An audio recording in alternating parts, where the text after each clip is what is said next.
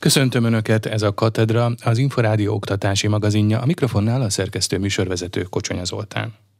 Megelőző intézkedésekre és prevencióra is mindenképpen szükség van az iskolai agresszió, az iskolai erőszak kezelése terén, így látja az oktatási jogok biztosa.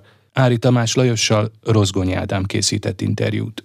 Kétségtelenül a, a szakemberek egyetértenek abban, hogy különböző megelőző intézkedésekre, prevencióra egy olyan jelenség esetében, mint az iskolai erőszak, szükség van. De abban is egyetértenek, hogy ezt nagyon-nagyon nehéz mérni.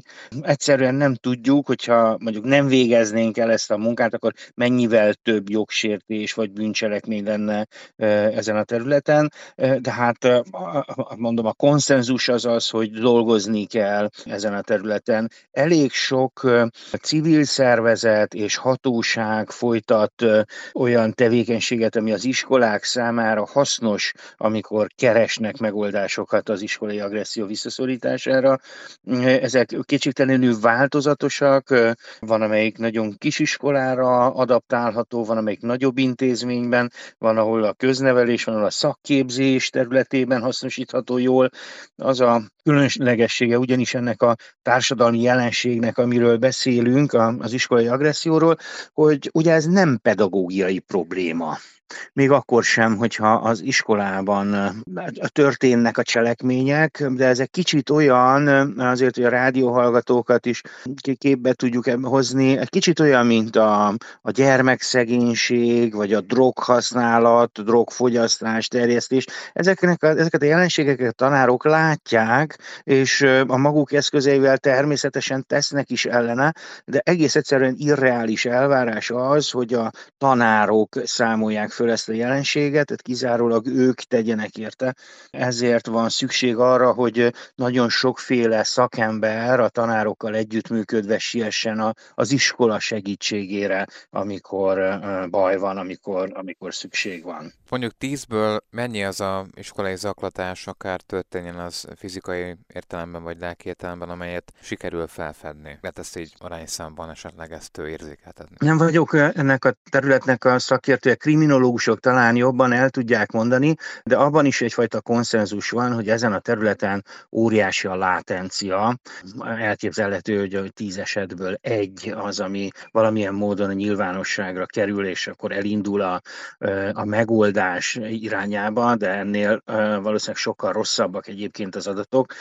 A gyerekekkel való beszélgetésből az derül ki, hogy, hogy gyakran szégyellennek szólni a, a tanáraiknak. Van egy fajta ilyen belső iskolai norma, hogy árulkodni azért a ciki, nem mondjuk el a tanárnak, amit mi gyerekek csinálunk. Éppen ezért a legtöbb iskolai agressziót felszámoló program például ezt tartalmazza, hogy nem ciki és nem árulkodás, ha szólsz, hogyha bajban vagy. És a tanárokat is erre készítik föl, hogy figyeljenek, és ne így kezeljék, hogy hát ezt oldjátok meg magatok, hanem hogyha valaki bajban van, akkor azt vegyük mi felnőttek nagyon-nagyon komolyan. Egyébként kezelhetőnek tűnik a probléma? Hogyne. Egész egyszerűen egy olyan országban, ahol mi élünk, demokráciában nem, nem dőlhetünk hátra. Tehát nem mondhatjuk azt, hogy a jelenséget látjuk, de nem teszünk érte semmit. Ezért kormányzatnak is, önkormányzatoknak is, egyházaknak, civil szervezeteknek, különböző szakma képviselőinek az összefogása és együttműködése nélkül azt gondolom, hogy sikertelenségre lennénk ítélve. Különleges volt, hogy kétezer-kilenc tíz fordulóján készítettünk egy nagy országos átfogó vizsgálatot, azóta sajnos ilyen nem készült, az iskolai agresszióról, és akkor én megkerestem a, a szakmák képviselőit, a családsegítők, a gyermekjóléti szolgálatosok, a gyámügyesek, a, a gyermekpszichológusok, az egyházi vezetők, a, az ifjúsági szervezeteknek a, a, a vezetői, a házi orvosok, mind-mind a börtönőrök, rendőrök, ügyészek, bírókkal beszélgetünk, mind-mind azt mondták, hogy nagyon sokféle tapasztalat gyűlt össze náluk, és ez érdemes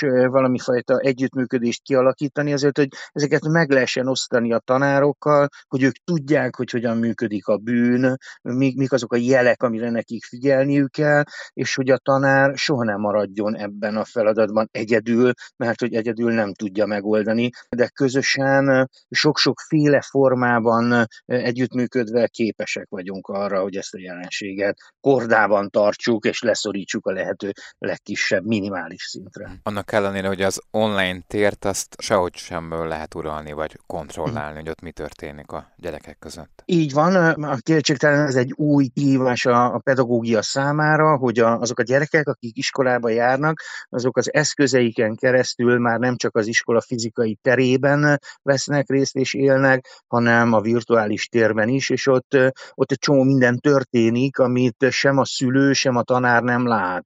Gyakori megfogalmazott kívánalom a tanárokkal szemben, hogy tegyenek valamit, de hát azt pontosan látjuk, hogy ez az a helyzet, amiben a felnőttek tudása sokkal-sokkal vékonyabb, mint a fiataloké, nagyon nehéz ebben az esetben segíteni nekik, de kétségtelenül egy csomó mindent meg kell tudnunk tanulni abból a világból, amit virtuális világnak hívunk, éppen azért, hogy sem a, se a tanárok, se a szülők kezéből ne kerüljön ki az a fajta lehetőség, ami eddig generációkon keresztül rendelkezésre állt, nevezetesen, hogy nevelünk, hogy oktatunk, hogy el tudjuk mondani, hogy mi a helyes és mi a, mi a helytelen, mi a jó és mi a rossz, mi a, a, a célszerű és mi a célszerűtlen.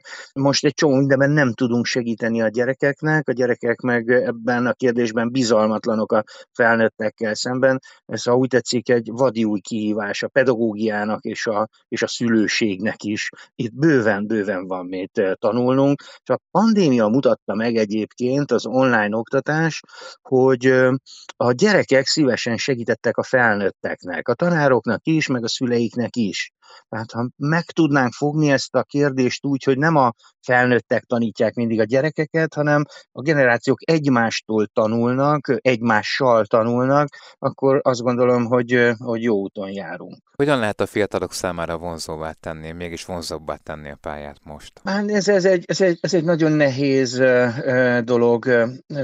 Sokszor találkozom azzal, hogy a tanárok panaszkodnak a megbecsültségük, az elismertségük hiányára.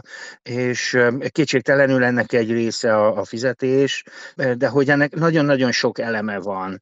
Iskolai igazgatókkal szoktam arról beszélgetni, hogy, hogy elvárják a szülők, hogy a tanár dicsérettel nevelje a gyermeket, és valamiért a, az iskolán belül a tanárokat nem dicsérik a főnökeik, de, de az iskolai igazgatókat sem szokták dicsérni, vagy valahogy nem találtuk meg annak a módját, hogy, hogy rendszeresen, és ne csak egy-egy szálvirággal, és ne csak pedagógus napon, vagy ballagáskor kifejezzük a tanárok felé azt, hogy bravo, hogy, hogy figyeljük, hogy, hogy látjuk, amit csinálnak. Egy egyszerű példát mondok önnek, a, a, a pandémia idején másfél év alatt annyi innováció született az oktatásban, mint soha korábban, és még sincs innovációs nagy díj a tanároknak. Persze talán még a tanárok se tudják, hogy az, amit csináltak, az innováció, pedig az módszereket dolgoztak ki, tananyagokat fejlesztettek, olyan eszközöket találtak, ami korábban nem volt, azért, hogy sikeresen tudjanak tanítani. Ez innováció, el kellene őket ismerni, dicsérni kellene őket, és valahogy ki kellene találni, hogy ezt a gyerekek, szülők, a külső világ is, is meg tudja tenni. És akkor azt gondolom, hogy, hogy el tudunk indulni egy, egy olyan úton, ahol megbecsülik a tanárokat, vagy engedjék őket kutatni. Az orvosok minden kis esztékában kutathatnak. Én örömmel venném, ha tanárok is kutathatnának. Minden nevelőtestületben lenne négy-öt, aki vállalná ezt a feladatot, mert érti, tudja, csinálja egyébként, csak, csak sose bíztatták erre, és akkor ezek a kutatások, innovációk lesznek, ebből még pénzt is lehet csinálni, de hát a a kollégák meg, meg átvehetik, és, és úgy érezhetik együtt a tanárok, hogy Isten igazából szükség van rájuk, és megbecsülik őket.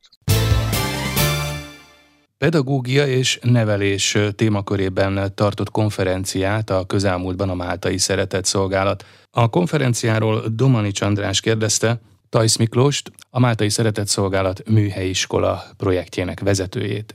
Kerekasztal beszélgetés apropója a Máltai Tanulmányok nevű tudományos folyóiratnak az idei első száma volt, ami kifejezetten a pedagógia és nevelés, alapfokú és közoktatásról szóló szám, és a szerzők közül ült le Várszegi Asztrik volt tanulhalmi főapátor, doktor Kaposi József, a Oktatáskutató Intézet korábbi főigazgatója, és én Tajsz Miklós, aki a Magyar Máltai Szeretetszolgálat Iskola Alapítványnak vagyok az elnöke. És hát általában a magyar oktatás értékeit, erényeit, problémáit, lehetőségeit, kihívásait jártuk körül. Ön a nehéz helyzetű településeken működő iskolákban zajló pedagógiai innovációkról írt tanulmányt. Milyen innovációkra kell itt gondolnunk?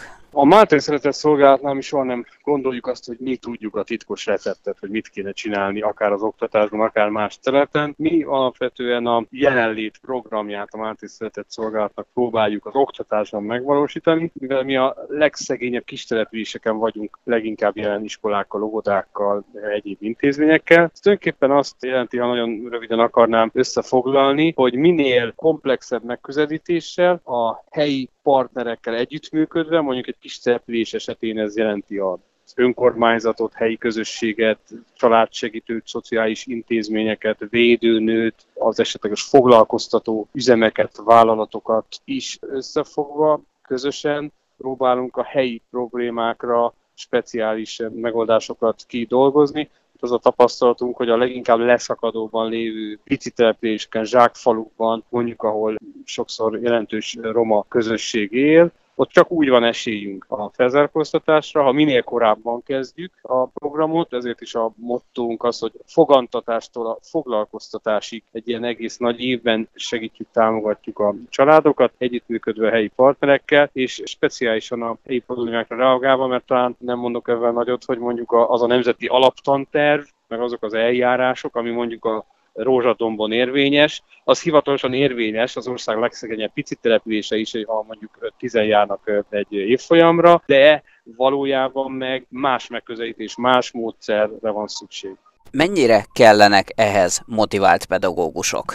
Nagyon, tehát tulajdonképpen minden ezen a téren is az emberen múlik, a pedagóguson, a nevelő-oktató munkát segítő munkatárson, a szociális munkáson, tehát mindenképpen a, a pedagógusokon és a szakembereken múlik nagyon nagy részt a sikerünk, ezért én, mint iskola fenntartó szervezetet vezető, tehát nálunk a Máltai Iskola Alapítványnál úgy képzeljük a fenntartói szerepet, hogy a lehetőség szerint minden támogatást megadjunk a pedagógus és nem pedagógus munkatársainknak, jelentsen ez anyagiakat is, jelentsen ez közösséget, közös gondolkodást a problémákról, szakmai segítséget, egyéb erőforrásokban segítséget, mert ha nem a legjobb pedagógusok tanítanak a legszegényebb településeken, akkor nem sok esélyünk van. És hát természetesen ugye a, a családok, szülők, gondviselők, tehát őknek is nagyon fontos szerepük van, úgyhogy velük közösen próbálunk megoldásokat keresni. Tapasztalataik szerint a pandémiás időszak mennyire volt nehéz a nehéz helyzetű településeken működő iskolák számára, illetve a tanárok, diákok számára? Igen, ez egy nagyon speciális helyzet volt. Mi azt a célt tűztük ki a pandémiás helyzet legelején, hogy egyetlen gyermeket sem veszítsünk szem elől. Nyilván az első pillanatban sem, és később sem gondoltuk, gondolhattuk azt, hogy a legszegényebb közösségeknél majd triviális lesz az, hogy digitális platformokon keresztül vegyen részt az oktatásba. Ezért speciális megoldásokat dolgoztunk ki itt is. Volt például olyan településünk, ahol hetente kétszer az ebéddel együtt kapták meg a kinyomtatott feladatlapokat, hetente kétszer nyilván vissza is hozták, és ugye a tanárok pedig, akik nem értek el ilyen módon, azt akár telefonon, akár személyesen keresték fel az otthonukba a gyerekeket, mert ez volt a célkitűzésünk, amit többé körülbelül sikerült megvalósítani, hogy egyik gyereket se veszítsünk szem elől, ott maradjunk velük. És úgy érzem egyébként, hogy hát nyilván nagyon sok nehézség ellenére azért voltak pozitív hozadékok is, tehát egy kicsit, ahol jól működött, mert én sajtom, hogy az összes Máltai iskolában jól működött minden, de ahol ezt jól meg tudta szervezni az iskolánkat, mindenképpen az a covidos helyzet hozzájárult ahhoz, hogy a családok, szülők és az iskola közeledjen egymáshoz, jobban megértse egymás szempontjai, problémáit, és értékelték a családok azt, hogy az iskola legkülönbözőbb platformokon, fórumokon keresztül próbálta a gyerekeket segíteni a tanulásban. A Máltai Iskola Alapítványnál azokat az egyetemi célokat tűztük ki, hogy a, a mi pedagógusainknak egyfelől a lehetőséghez képest anyagi biztonságot nyújtsunk, erőforrásokat biztosítsunk az iskolának a pedagógiai innovációkra, hogy kibontakozhassanak közös tanulás által a innovatív módszerek, és egyébként igyekszünk a legjobb kollégák jutalmazására, értékelésére, pozitív visszajelzésekre is hangsúlyt helyezni, hogy megtaláljuk és megőrizzük a legjobb kollégákat, mert ahogy ön is kérdezte, tulajdonképpen a pedagógusokon, a szakembereken múlik minden, és akkor a fenntartóként nekünk az az első számú feladatunk, hogy az ő munkájukat segítsük, hiszen rajtuk múlik elsősorban az oktatás sikere. Kárpátalján jelenleg nyári iskola keretében zajlik a gyerekek felzárkóztatása. A Kárpátaljai Magyar Pedagógus Szövetség táborainak célja, hogy a háború miatt távoktatásra kényszerült kisdiákok megismételjék a tananyagot, újra összeszokjanak, és legalább némileg elvonatkoztassanak a jelenlegi nehéz helyzetüktől. Emellett a nagyobbakat a felsőoktatási felvételire is ösztönzik, illetve felkészítik. Ugyanis a hallgatói jogviszonnyal rendelkező fiatalok mentesülnek a katonai behívás alól. Simon Rita összefoglalója következik. A Kárpátaljai Magyar Pedagógus Szövetség az orosz-ukrán háború ellenére is bízik abban, hogy minél több magyar dönt a szülőföldön való maradás és gyermekük itthoni tanítatása mellett.